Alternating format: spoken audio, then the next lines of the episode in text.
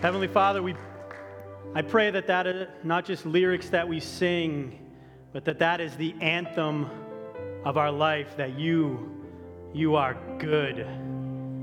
You are a good, loving Father. But Father, I know that that is, I know from my own life, that that can be very difficult to believe and very difficult to receive at times. We get that call from the doctor that we don't know what to do. Money is tight. Family relationships are strained. Work is a mess.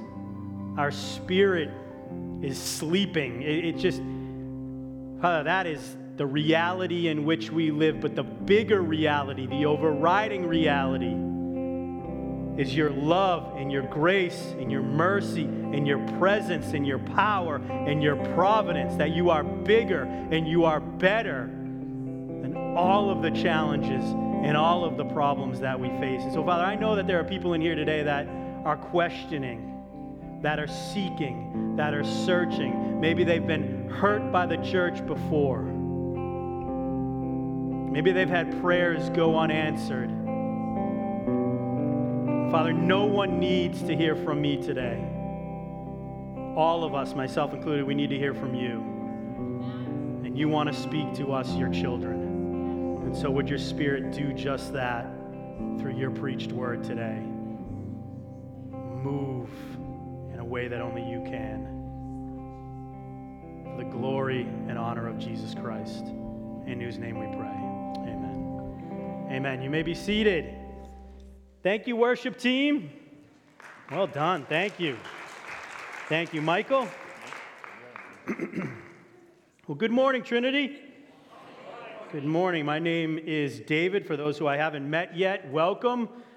I have the privilege of being one of the pastors here. I forgot to tell the first service that yesterday I started a juice cleanse. And so there's a lot of fire and brimstone in here. No, I'm only kidding. Not about the juice cleanse, though. But don't add me to your prayer list because at the end of the week, I'll be in Texas where I plan to eat my weight in brisket. So, our God is a God of redemption. All right, so we are in week four of our sermon series called Great is His Faithfulness, in which we're studying and learning from and applying to our lives the lessons from the Lord's covenants made throughout the generations, culminating, of course, with the everlasting covenant made in and through our Lord Jesus Christ. Now, if you're new to Christianity, or maybe you're, this is your first time back to church in a long time, the word covenant might not be something that you're familiar with. It, it certainly isn't a word that we use often in our everyday lives. We're much more familiar with the term contract, right? A, a mortgage contract, a lease contract, an employment contract. And con- a contract, as we know, is an exchange of conditional promises, right? I do this, you do that. If you don't do that, I can do this. A covenant is like a contract, but at the heart of it is not an exchange of promises, but an exchange of persons. So it's not conditional promises, but unconditional love that is at the core of a covenant. So, how does this all circle back to God? Well, throughout history, as we said, the God of the universe, the only one living and true God, he made covenants with his people. He made covenants with Jacob and Abraham and Isaac. And that's what we've been studying over and over and over again, culminating with the everlasting one through Jesus Christ. And in Jesus, God did not just give himself to us, but he gave himself for us. And so let's answer a valid question about the Bible through the lens of God's covenants. Question There are 39 books in the Old Testament, spanning at least 3,000 years. Why isn't there an entire chapter devoted to dinosaurs? Socrates, one of history's most important thinkers, was alive during the time of Old Testament writings. Why isn't he mentioned at all? Where are the pyramids? Where's King Tut? Where is all of that? The answer the Bible is not a history book, it is a love story. It begins with the love of God overflowing into creation and his relationship with man and woman. But mankind is tempted, as we know, by Satan, and Adam and Eve sin against God, the penalty for which should have been death. Instead, God pursues them in the garden. He finds them in their shame and guilt, both of them pointing the finger, and God clothes them with the skin of an animal, of course, foreshadowing the death of Jesus, clothing us in his righteousness. And in Genesis chapter 3, verse 15, God declares a holy war against Satan. God says that through Eve would come the one that would crush Satan. And the rest of the Old Testament is a march throughout history until we get to the one, Jesus, who would crush the head of Satan and rescue mankind, bringing all who believe back into relationship with the Father. And so, why are Adam and Eve in the Bible? Well, among many other reasons, because they point to Jesus. Why is Noah in the Bible? Because he points to Jesus. Why is Abraham in the Bible? Because he points to Jesus. And why are we going to study Jacob today and God's covenant renewal with him? Because Jacob in this story all point to Jesus. Ever wonder why the first page of the New Testament is a genealogy of Jesus? Because Matthew insists on showing us that God worked throughout history to bring about salvation in the person and work of Jesus Christ. And guess who is mentioned as the third person in that lineage? Jacob, son of Isaac, son of Abraham. So we know why Jacob is in the Old Testament, but other than pointing to Jesus, why do we care? Why study Jacob and not, not just jump to Jesus? Well, I think that Jacob's life demonstrates four things about the character and nature of God, which are as true today as they were back then, and are as much for us as they were for Jacob. Number one, God's love pursues. Number two, God's grace restores. Number three, God's presence revives. And number four, God's promises stand. So let's dig in. Our main text today is going to be Genesis chapter 28, verses 10 through 22. You can follow along. There's a Bible in the pew back in front of you. You can join me on page 22 again of the, of the Bible. Uh, the, the verses will also be up on the screen as well. It feels like we're going to sort of dive bomb or parachute into Jacob's life, and it feels that way because we are, but we're going to do a little bit of work after this to to dig it out and set the stage for what we're going to look at today. So, Genesis chapter 28, verse 10. Jacob left Beersheba and set out for Haran. When he reached a certain place, he stopped for the night because the sun had set. Taking one of the stones there, he put it under his head and lay down to sleep. He had a dream in which he saw a stairway resting on the earth with its top reaching to heaven and the angels of God were ascending and descending on it. There above it stood the Lord, and he said, I am the Lord, the God of your father Abraham, and the God of Isaac. I will give you and your descendants the land on which you are lying. Your descendants will be like the dust of the earth, and you will be spread out to the west and to the east, to the north and to the south. All peoples on earth will be blessed through you and your offspring. I am with you, and I will watch over you wherever you go, and I will bring you back to this land. I will not leave you until I have done what I have promised you. When Jacob awoke from his sleep, he thought, Surely the Lord is in this place, and I was not aware of it. He was afraid and said, How awesome is this place! This is none other than the house of God. This is the gate of heaven. Early the next morning, Jacob, Jacob, took the stone he had placed under his head and set it up as a pillar and poured oil on top of it. He called that place Bethel, though the city used to be called Luz. And Jacob made a vow saying, I know it says if God, the, the, a better translation of that is, since God will be with me and will watch over me on this journey I am taking and will give me food to eat and clothes to wear, so that I return safely to my father's household. Then the Lord will be my God, and this stone that I've set up as a pillar will be God's house. And of all that you give me, I will give you a tenth. Would you pray with me? Heavenly Father, as I said, we need to hear your voice today. We, we need to see the gospel in the life of Jacob. But Father, my prayer is that we, it's so tempting as we go through the Old Testament to, and even the New Testament, to think of ourselves outside of this biblical narrative, outside of your grand redemption story, but we are not. We are not only recipients of it, but we are participants in it, ambassadors for your kingdom, armed with your Holy Spirit, bringing love and grace and good news to those around us. And so, Father, would your Spirit speak loudly to each of us today?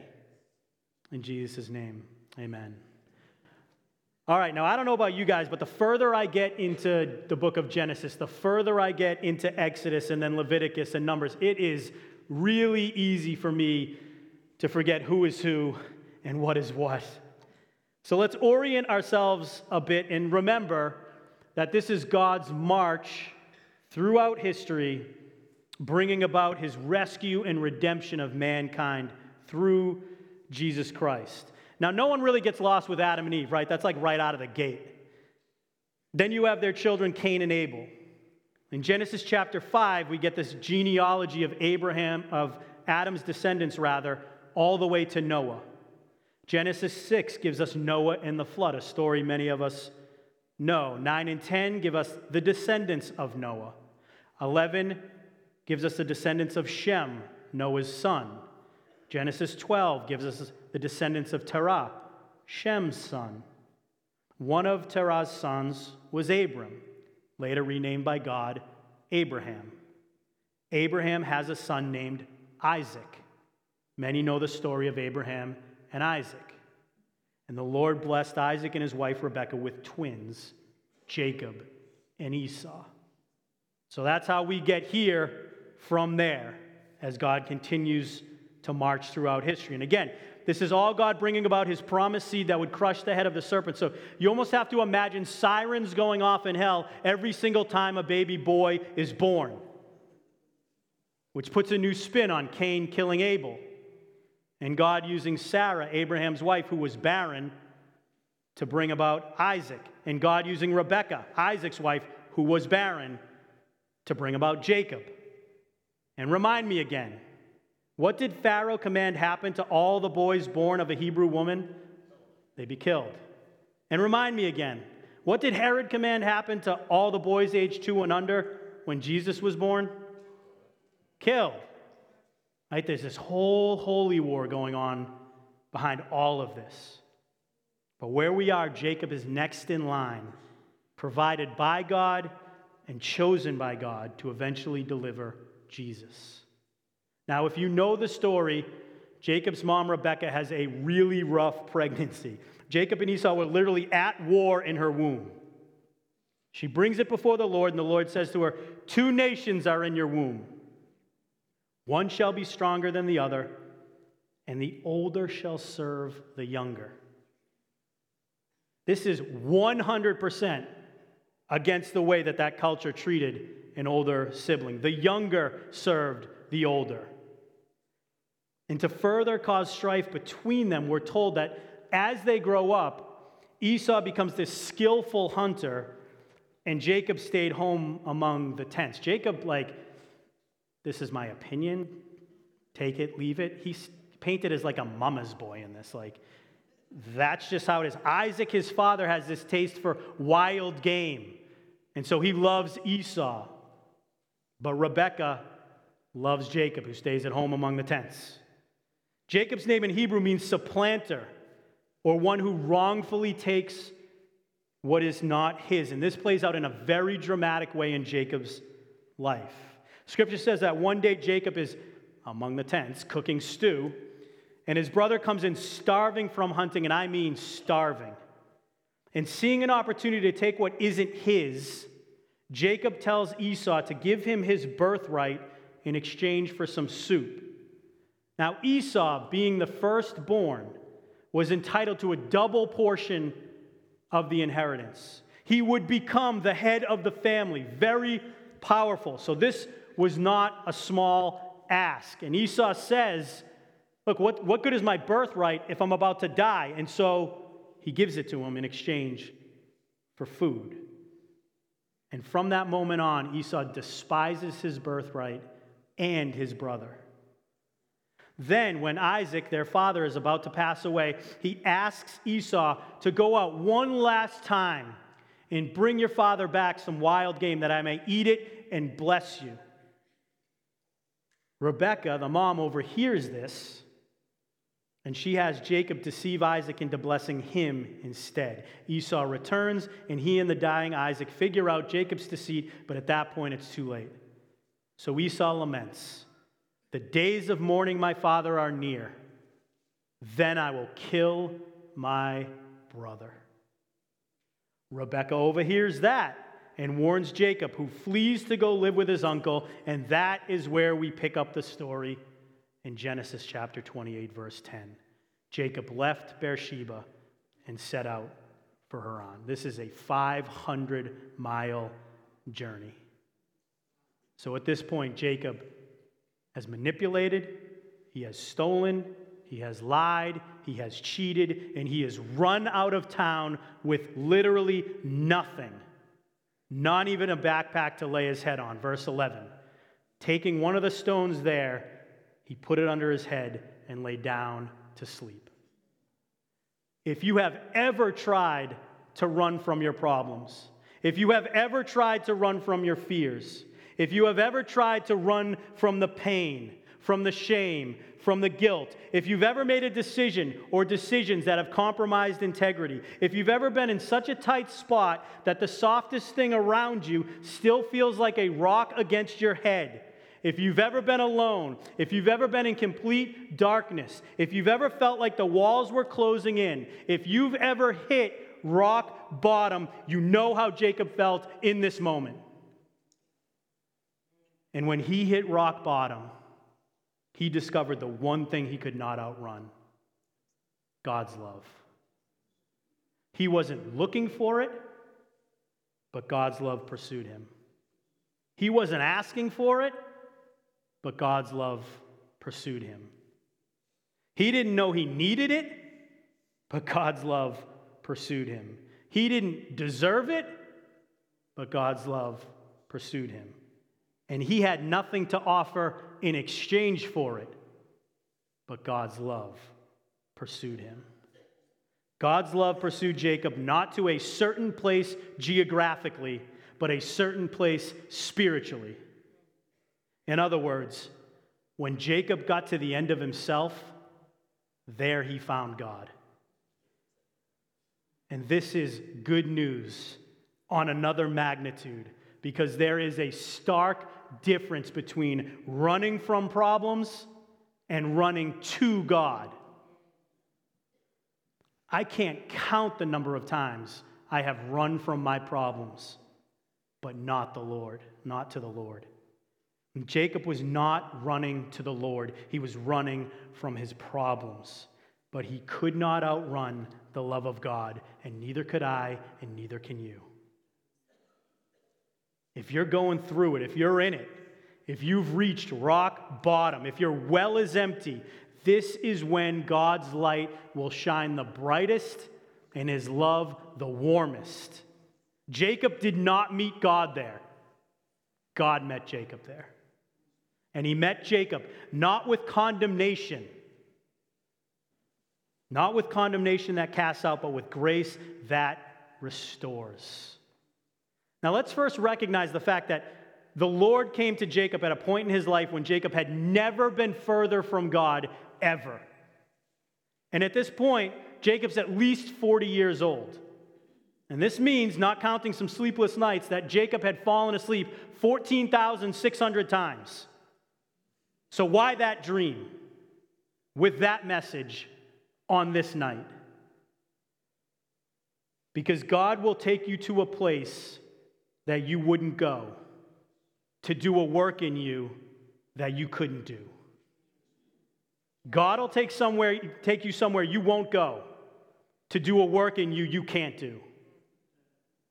And Jacob had never been further from his family, never been further from his people. He's never been further from God.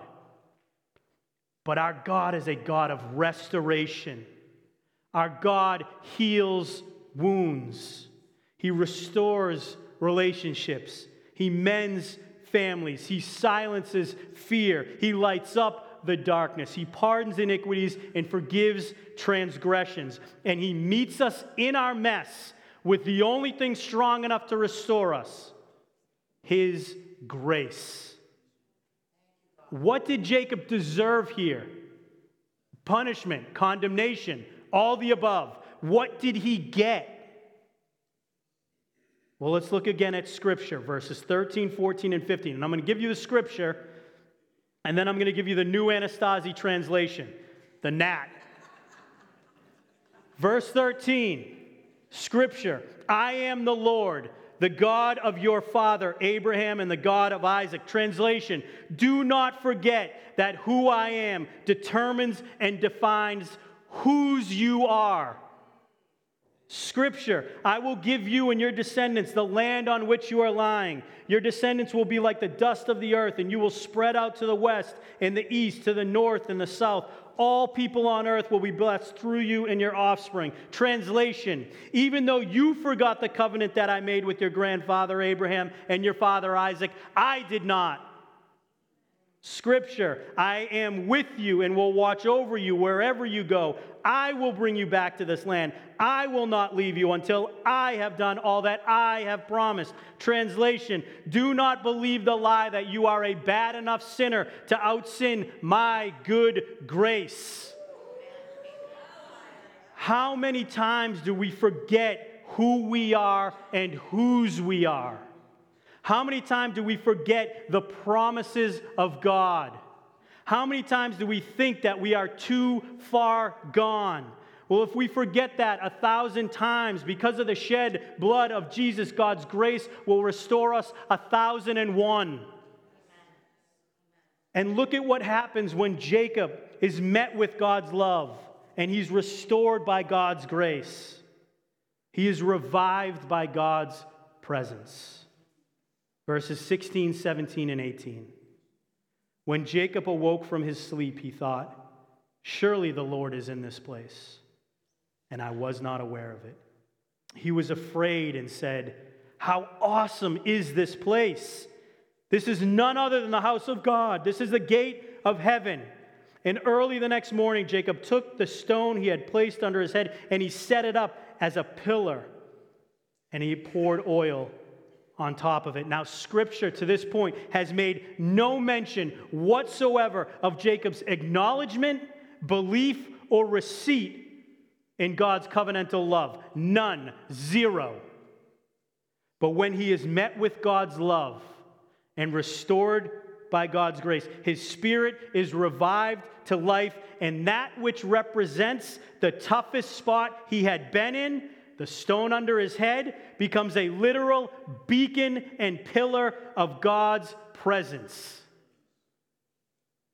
All of his bad decisions, all of the lying, all of the cheating, all of the manipulation, all of the deceit, all of the running.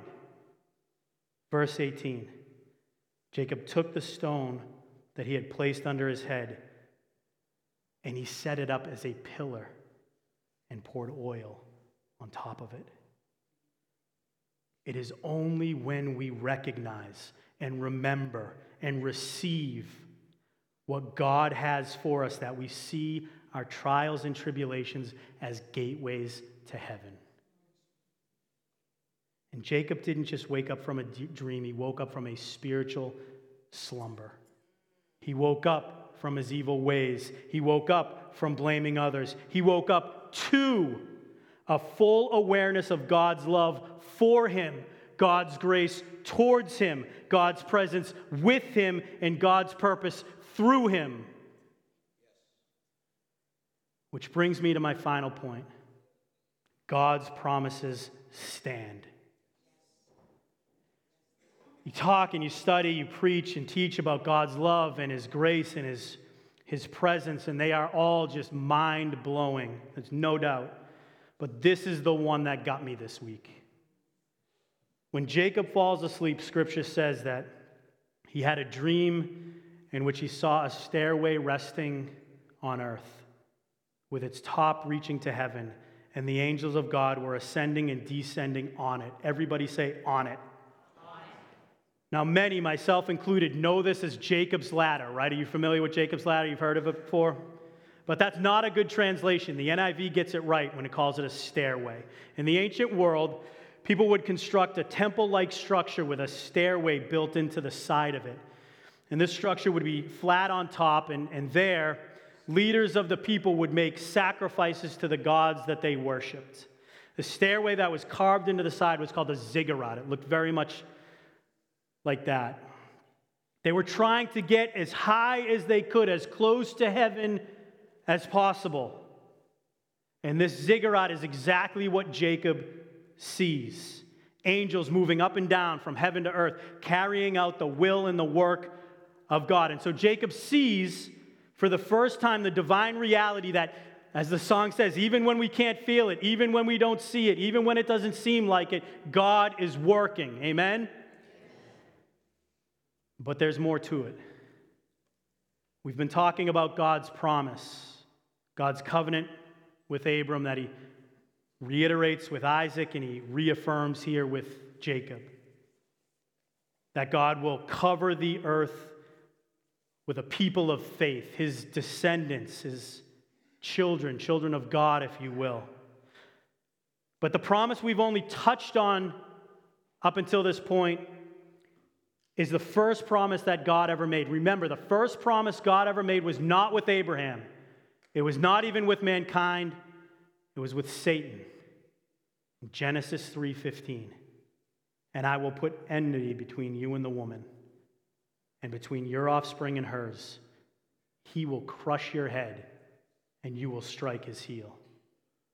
God promises to crush the power and the penalty and eventually the presence of sin all through the offspring of the woman, from whom came Noah and Abraham and Isaac and Jacob and David and eventually Jesus. So, how does this come back to this story of this stairway, this ziggurat? Well, fast forward 1800 years. When Jesus begins his ministry, he calls followers to himself. He calls Andrew, he calls Peter, he calls John and others. And after Jesus calls Philip, Philip finds, finds his buddy Nathanael and he tells him, We have found the one that Moses wrote about, that the prophets spoke about. We have found the Messiah, Jesus of Nazareth. Now, Nathanael is in complete disbelief. He actually says to Philip, Can anything good come out of Nazareth?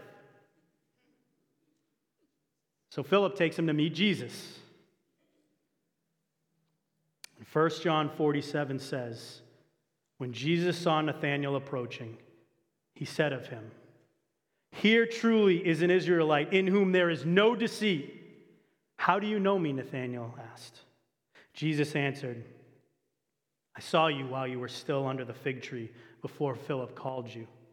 Then Nathanael declared, Rabbi, you are the Son of God. You are the King of Israel. And then we get this Jesus says, You believe because I told you I saw you under the fig tree. You will see greater things than that. He then added, Truly, truly, I tell you, you will see heaven open up and the angels of God ascending and descending on the Son of Man. Before giving Jacob his love and his grace and his presence, why didn't God make Jacob climb the stairway and go as high as he could and make a sacrifice to God? Because Jesus is the stairway. Because it is not us who climbed to heaven from earth, but Jesus who left heaven and descended to earth.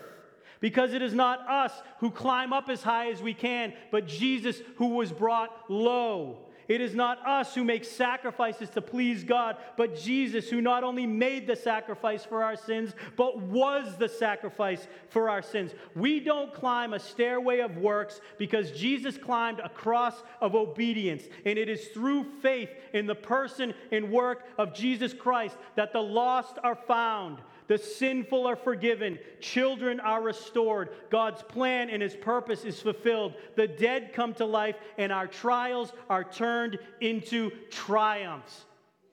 He is the stairway. When the enemy wants you to run from your past, remember God's love pursued you. When the enemy wants to define you by your failures, remember God's grace restored you. When the enemy wants you to sleepwalk through life, God's presence will revive you. And when the enemy wants you to rest on your problems, stand on God's promises. Let's pray. Heavenly Father, we see through the life of Jacob how your love pursued him, how he could not outrun your love. No matter how far he went, no matter how low he went, he could not outrun your love and your mercy. Father, that is not just true for Jacob, that is true for me, and that is true for everyone in this room. Father, this story of Jacob shows us that your grace restored Jacob and met him right where, it, where he was, in his pain, in his suffering, in his trials, in his confusion, laying on a stone. Father, your grace restored him. It brought him back into who you've called him to be. Father, that is not just true of Jacob, that is true of me, that is true of everyone in this room. Your grace will meet us right where we are at, and it will restore us. Father, we see in the life of Jacob that you have this amazing, amazing plan, but you had to wake him up spiritually from the slumber that he was in, and your spirit, your presence did just that. Because you don't want to just see a revival in one of us 4,000 years ago, you want to see a revival in all of us today. And Father, can we not see through the person and work of Jesus Christ that your promises stand? Nothing can thwart them, nothing can stop them. Your promises are true, your word is valid, and it never returns void. And so, Father, would you, by the power of your Holy Spirit, convict our hearts to receive your love, receive your grace, to be revived by your Spirit, and to stand on your promises. In Jesus' name we pray. Amen.